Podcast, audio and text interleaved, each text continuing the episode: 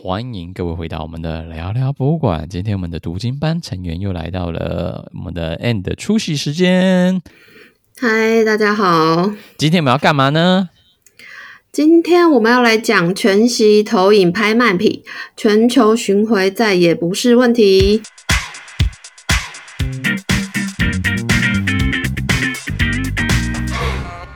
耶！所以我们全球巡回到底什么意思呢？就是你大家应该知道拍卖市场是怎样吧？大家都好像听听过讲说什么毕卡索的话就卖出巨额。最近最新的那个应该是那个安迪沃荷的玛丽曼露的，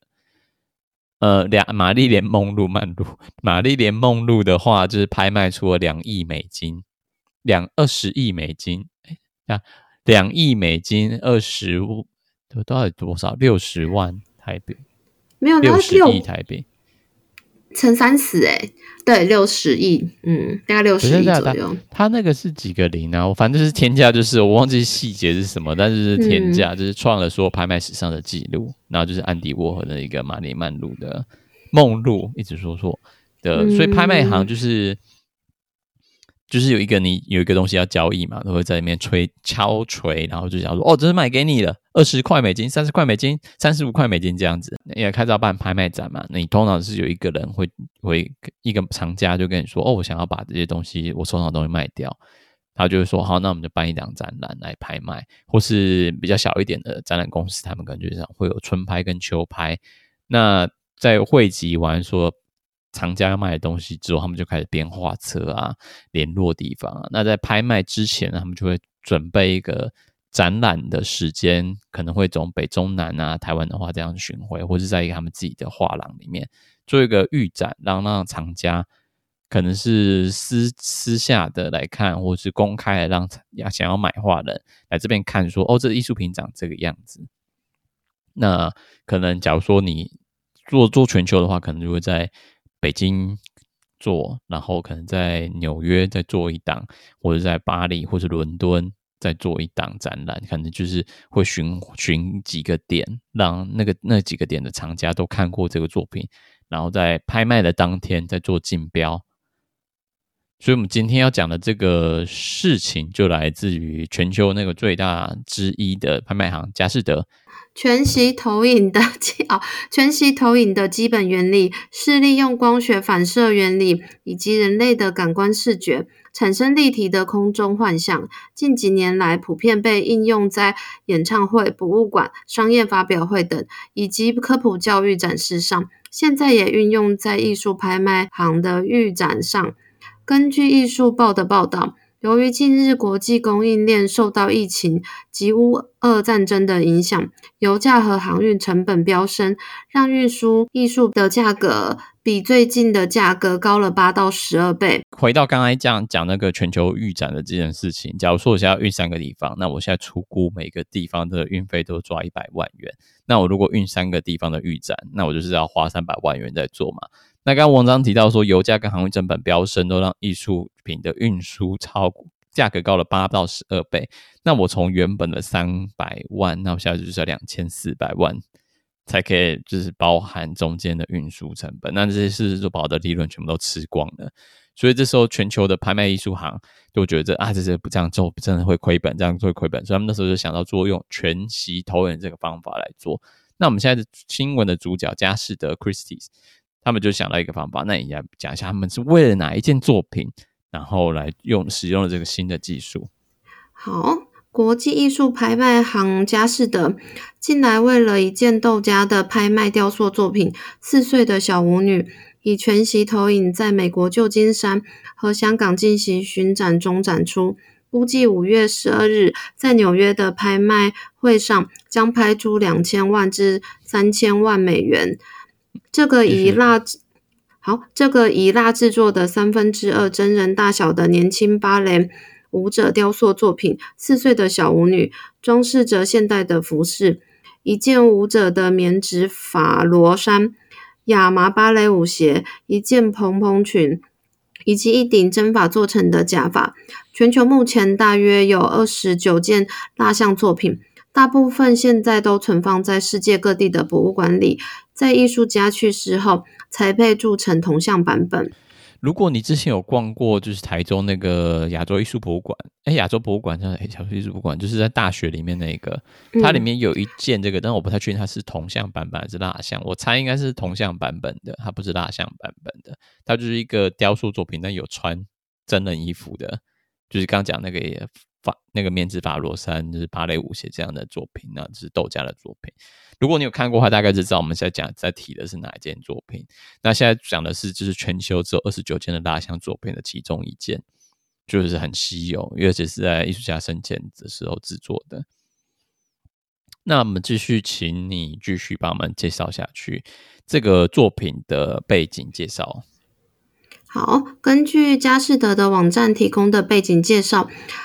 该雕像是道加一生中唯一展出的作品，在一八八一年的巴黎第六届印象派展览会上首次展出蜡像时，引起了轰动。在现代艺术中占有不可替代的地位。无数作品中的许多舞者不同，小舞女的模特的身份是已知的。她的模特名字可以考究上可以知道。另外就是她还是在窦家的生涯中蛮有具一个标志性的行为。这些资料都是来自于佳士得在帮这些作品拍卖作品有建建了一个网站，上面有提到的内容。最创新跟最大的特点是在哪边？也就是当时会这么轰动，在第六届的印象派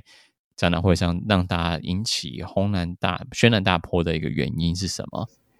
嗯，作品最创新和最大胆的特点是融入了实际的服装物品元素，揭示了豆家纳入了未来的立体主义和达达主义对现成材料的使用，像是一般店铺橱窗内的模特儿假人或是洋娃娃木偶一样。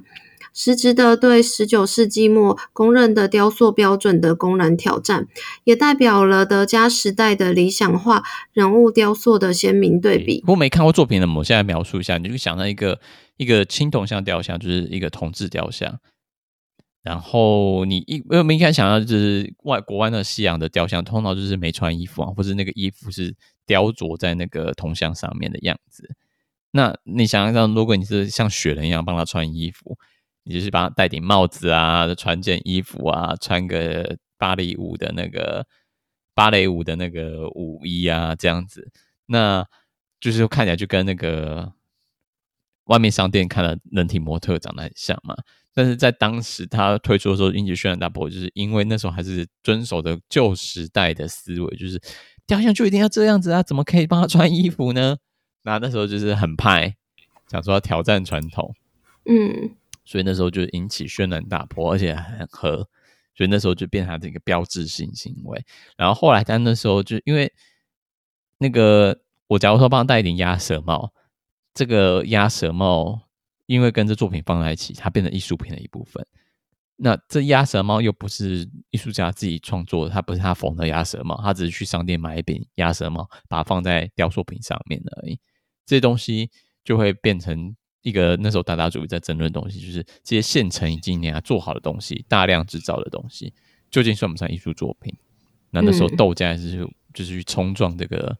这个制度，就是使用这个雕像，就是跟古典时代的雕像作品做宣战，所以那时候才会把这个艺这件艺术作品就是推波助澜的冲到了这么高的价格，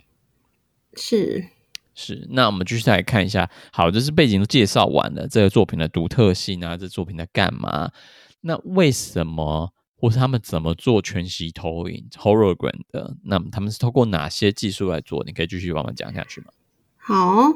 在通过一间洛杉矶新创公司 Proto 开发的大型且容易运输的展示柜中，以全息投影形式慢慢旋转参观。参观预展的藏家可以通过点击来暂停旋转，检查作品中的细节。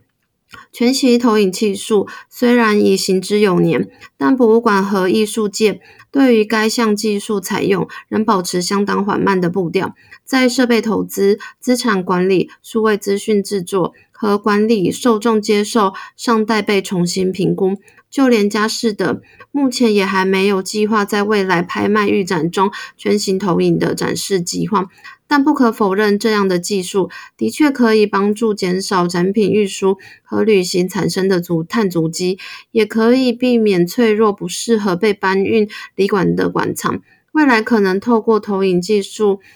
来真实存在于实体空间，能从任何角度观赏立体的图像。全息投影的部分嘛，假如说我现在有一顶孔雀羽毛，三百年前孔雀羽毛做的帽子。那些东西已经是脆弱到一个什么东西，可能一碰就可能变变成灰的样子。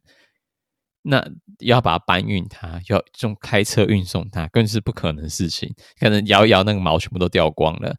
那这个时候，如果需要展示，要展示一个完全一比一大小的作品，让大家可以透过各个角度来欣赏这些作品的话，那最好的做法就是透过这个全息投影。但是问题来了。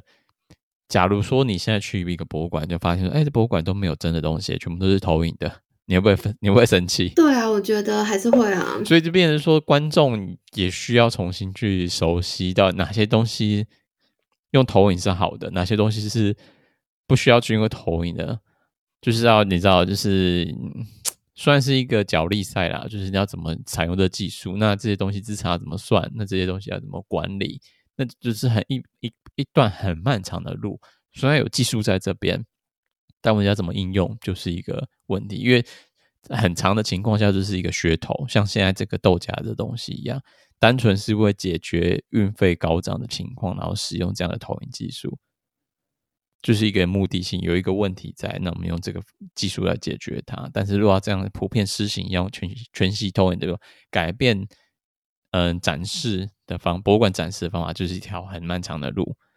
所以就是透过这样的新闻，大家跟大家讲说，哦，未来可能有看到全息投影，有可能是噱头，有可能是影印作品的状态，